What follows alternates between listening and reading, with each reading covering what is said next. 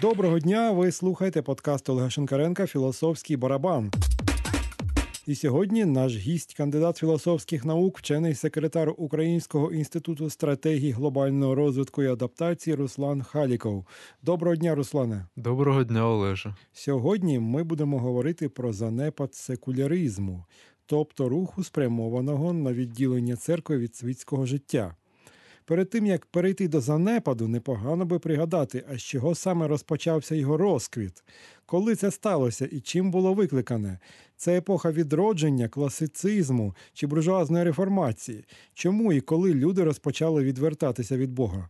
Насправді, якщо говорити про секуляризм, то напевно дійсно його початком є епоха е, реформації, можливо, навіть відродження. Але якщо говорити про секуляризацію як тенденцію, а чим вона, до речі, відрізняється секуляризм від секуляризації? Е, ну, згідно, наприклад, з е, тлумаченням відомого американського антрополога Талала Асада, секуляризм це проникнення секулярних тенденцій в домінуючу державну ідеологію. А секуляризація це власне проникнення цих тенденцій взагалі в е, культурний простір. Тобто, як кажуть, це доба, коли у людини виявляється можливість або слідувати традиційним релігійним приписам, або їм не слідувати. Тобто секуляризація це коли людина сама по собі приватно відвертається від Бога, а секуляризм, коли від Бога відвертаються також і державні інституції. Ну фактично так і намагаються зробити всіх громадян теж е, відверненими від Бога. А чому взагалі ця тенденція розпочалася у громадськості, у суспільстві і у державах? Ну, існує багато версій, чому воно розпочалося, але е, якщо виводити секуляризацію як тенденцію з середньовіччя, як, наприклад, я і мої колеги це робимо, тобто з 10, 11, 12 століття, то це доба, коли виникає дискурс е, такий не е, е, фактично теологічний, так звана природна теологія, коли люди розмовляють про створену Богом землю, але не звертаючись до категорії Бога. То якраз з того, що в християнському середовищі, в середовищі християн-інтелектуалів виявляються спроби говорити саме про створену природу і не звертаючись до божественної інспірації. Ну, це так, така одна з галузей теології, а інша галузь, звісно, говорила про Бога. І і коли ці дві галузі розділяються, то зрештою друга така природна теологія стає домінуючою в європейському інтелектуальному середовищі. А чому це розпочалося? Мабуть, е, ці науковці, які не брали до уваги Бога, виносили його так за лапки, вони досягли більшого економічного якогось успіху. Ну, насправді, коли це почалося, то науковці, які не брали до уваги Бога, їх зрештою і не було. Всі брали до уваги Бога, але дехто в своїх дослідженнях звертався до нього, а дехто ні. Е, насправді, ті, що не брали до уваги Бога, вони були на маргінесі тогочасного інтелектуального простору. А зрештою, просто дійсно їх е, справи, якими вони займалися, виявилися більш цікавими для ширшого кола людей, ніж справи такі суто богословські.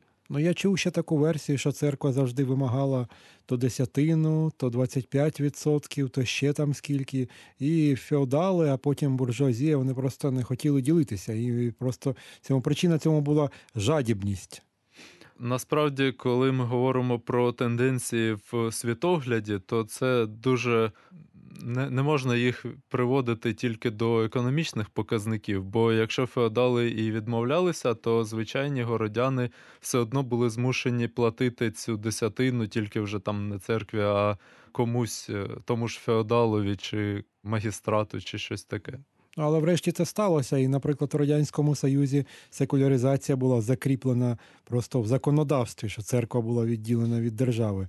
А чому, до речі, що комуністи відчували якусь конкуренцію з церквою тут? Ну насправді комуністи в радянському союзі просто перейняли деякі положення ще французьких просвітників, тобто церква була відділена від держави ще з кінця XVIII століття, і просто комуністи перейняли цей принцип, фактично слово в слово його копіюючи, переводячи з французької мови. Але у Франції йшлося про відокремлення саме католицької церкви від держави, тобто це конкуруючий інститут для французької світської держави. А фактично в радянському союзі теж православна церква була конкуруючим інститутом. І тому, щоб е, затвердити своє домінування, світська влада, звісно, прагнула відокремити церкву від е, впливу на суспільні процеси. Коли ти у своїй статті пишеш про повернення релігії у публічну площину, то називаєш імена таких мислителів, як Рене Генон, Мірча Іліаде та інших. Але хіба можна сказати, що вони пропагували саме релігійний досвід? Здається, їх більше цікавила магія, містика та примітивні вірування давніх людей, які вони розглядали як цікавий матеріал для етногуманітарних досліджень. Рене Генон взагалі пише про магнетизм, спіритизм, теософізм. У цьому переліку не вистачає лише Чумака і Кашпіровського. Тобто вони розглядали релігію як далеку екзотику, що не має стосунку до повсякденної релігійності. Хіба не так? Ну, насправді і Рене Гінон, і Мірча Еліада, і інші, про кого я пишу, дійсно розглядали в своїх дослідженнях і магію, і спіритизм, але вони фактично, ну, принаймні Рене Гінон, відкрито критикували ці явища. Тобто вони вважали, що і спіритизм, ну, неоспіритизм чи спіритуалізм, і теософія, і New Age – це явища, які не є таким поверненням дійсно до релігії, відродженням релігії. Це фактично переосмислений модерн, переосмислений матеріалізм. І тому Генон критикував. Гляде більш виважено ставився до цих явищ, але теж не вважав це чимось е, дуже прикольним. Але якщо звернути увагу на їхні книжки, вони ніколи не писали про якийсь католицький або християнський, або ще якийсь розповсюджений релігійний досвід. Їх цікавили саме такі маргінальні від релігійні містичні відгалуження чомусь. Ну, фактично, бо і, і Генон, і до певної міри Еліади були е, такими прихильниками таємничості чи е, езотеричної релігійності, взагалі езотери, езотеризму. Тому вони писали і про це, але насправді Генон починав е, свій традиціоналістський шлях як е, прихильник католицизму, але потім просто знайшов себе в більш східних традиціях. Еліади теж починав як православний і фактично як такий агресивний православний містик, е, дивлячись на його легіонерське походження. І потім він теж чимало уваги приділяв християнству, але дійсно в таких своїх наукових розвідках вони торкалися і східних релігій, бо вважали, що на Сході не було такої секуляризації, не було такого відсторонення релігійності, духовності від життя людини, і тому намагалися на Сході знайти справжню духовність. Коли йдеться про повернення релігійності в наше життя, і коли про це каже Рене Генон, він пише про те, що новій релігійності характерно поєднання сцієнтизму із прагненням до архаїчного категоріального апарату. Цей, Це визначення воно дуже схоже на вчення Рона Хаббарда на саєнтологію. Чи можна вважати і саєнтологію частиною цього контрсекулярного напрямку? Я думаю, що так. Дійсно, е, саєнтологія і фактично саєнтологія походить з того ж окультизму. Ну, якщо говорити про те, що е, засновник саєнтології Рон Лафаєт Хаббард теж цікавився течіями, що виникли з е, окультистських мотивів, то дійсно саєнтологія теж є частиною цього напряму. Вона заперечує деякі моменти в сучасному житті, там, наприклад, ту ж психіатрію і інші моменти, і намагається пропагувати якесь своє вчення, повернення до таких е, психічних витоків і повернення людини до самої себе. А з іншого боку, як і багато таких антимодерних рухів, вона намагається використовувати останні надбання науки і е, інтегрувати їх зі своїми духовними пошуками. Ну, це звучить дещо дивно. Ти називаєш цей рух саєнтологію антимодерним, а в той же самий час її прибічники вони намагаються постійно демонструвати нам останні досягнення техніки, на які перебувають у них на, на службі. Ну, під модерном я власне розумію той матеріалістичний світогляд, який домінував в 19 столітті, матеріалізм, е, те, те, що потім у філософії переродилося в марксизм та інші там емпіріокритицизм і, і позитивізм, інші рухи, які намагалися ствердити чисто просвітницький матеріалістичний світогляд. І йому протистояли рухи, які теж фактично є модерними, тобто вони не є там середньовічними чи не намагалися стати середньовічними, але вони заперечували цю е, інтенцію. До іманентного, до чисто людського виміру, і намагалися просувати дещо, що вони вважали духовним. Тобто частиною цього повернення релігійного досвіду в наше життя є також і сектантський досвід. Ну, сектантський досвід е, це таке визначення, якого я не можу схарактеризувати. Тобто, сектантський досвід як що? Я би сказав, досвід е, такий Досвід який- позаконфесійної який- релігійності. позаконфесійної, який ще веде до певного такого глухого кута. Ну, до певної міри так, оскільки прихильники цієї сучасної релігійності дійсно не дуже замислюються над якимись там витонченими теологічними посилами і намагаються втілити таку дуже просту релігійність. Нагадую вам, що ви слухаєте подкаст Олега Шенкаренка Філософський барабан. Сьогодні наш гість, кандидат філософських наук Руслан Халіков, і ми розповідаємо про контрсекулярність, контрсекуляризм, про повернення суспільства і держави до релігійного життя. А чому всі нові релігійні рухи ХХ століття вирушили на пошуки справжньої практики на Сході? Чому так звана примордіальна традиція, до речі, що це таке? Чому вона зосереджена саме там? Ну, багато рухів, які виникли в- наприкінці 19-го або в 20 столітті, дійсно вирушили за пошуками своєї ідентичності на схід. І це пояснюється тому, що вони на заході бачили цей секуляризований світ, в якому не було місця для Бога. І для взагалі якихось вищих мотивів діяльності. Тому Захід вони вважали своїм природним ворогом через те, що він відмовився від долучення до вищих сутностей. А схід не був такою мірою секуляризований, він був тільки насильницьким чином підкорений секулярним заходом.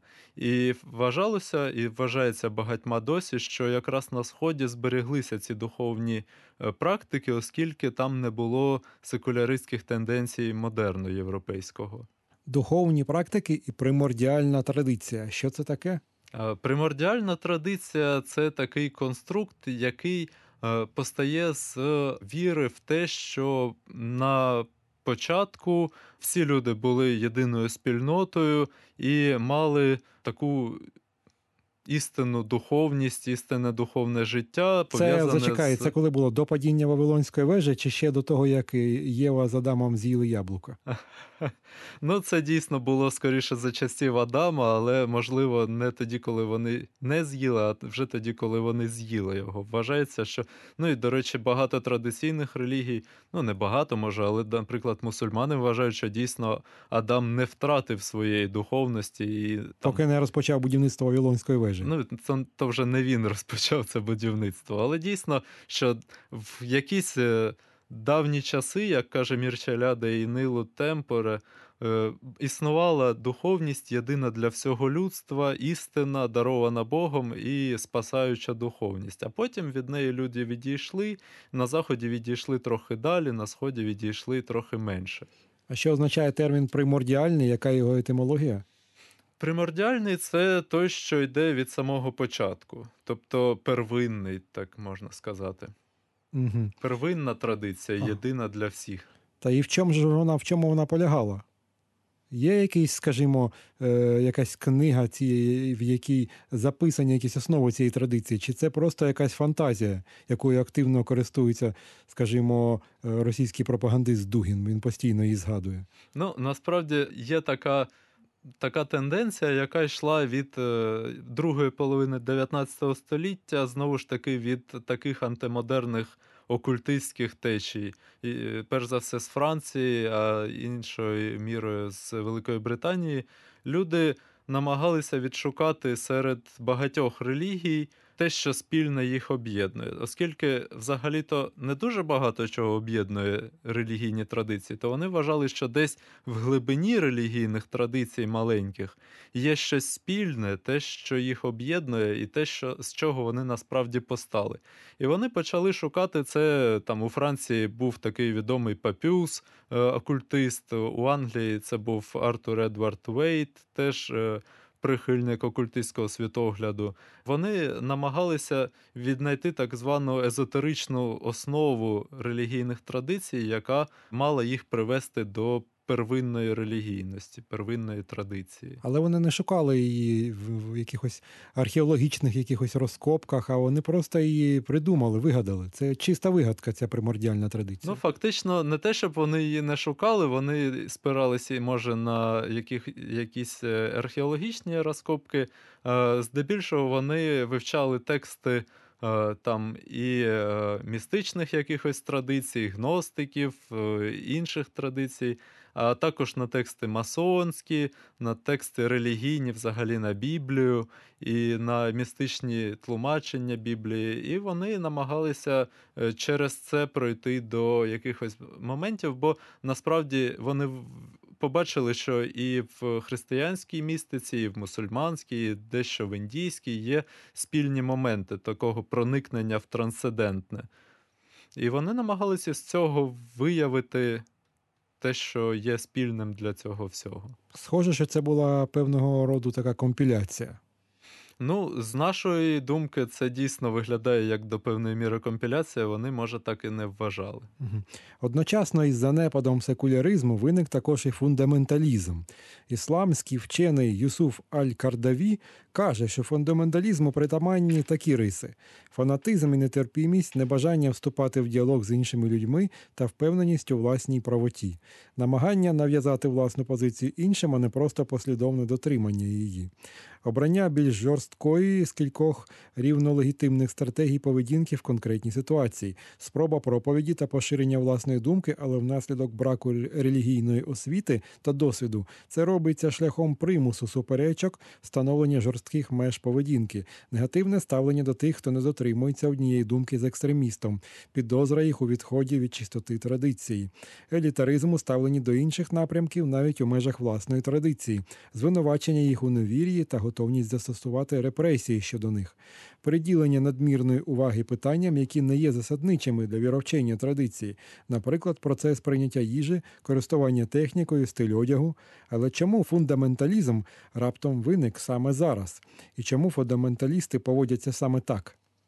Насправді фундаменталізм завжди існував всупереч модернізму. Це дві тенденції, які завжди існують в релігії. Але чому саме зараз він отримав таку, е, таке поширення і таку силу? Тому що і секуляризм з іншого боку теж зараз отримав дуже велику силу.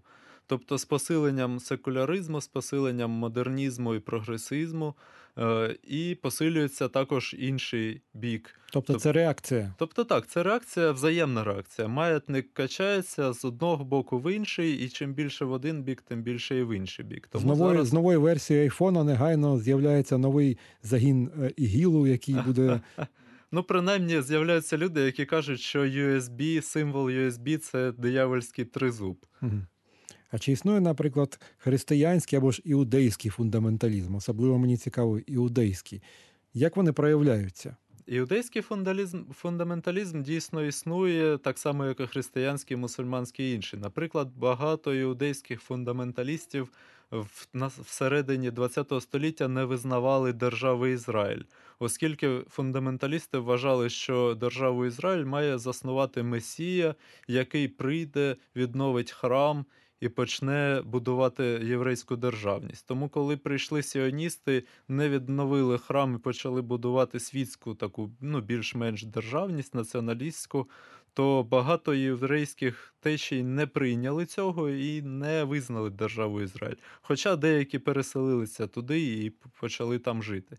І досі існують такі групи, хоча з е, плином часу їх все менше, багато хто з них таки визнає Ізраїль, наприклад. А чому мусульманський фундаменталізм найбільш ефективний і руйнівний порівняно з, скажімо, християнським або з іудейським? Насправді, я думаю, що може порівняно з іудейським він досить ефективний більше, але якщо говорити про християнський, то християнський фундаменталізм став фактично такою основою фундаменталістських рухів у ХХ столітті, і він досить ефективний в тих же Сполучених Штатах, де там відбуваються цілі такі.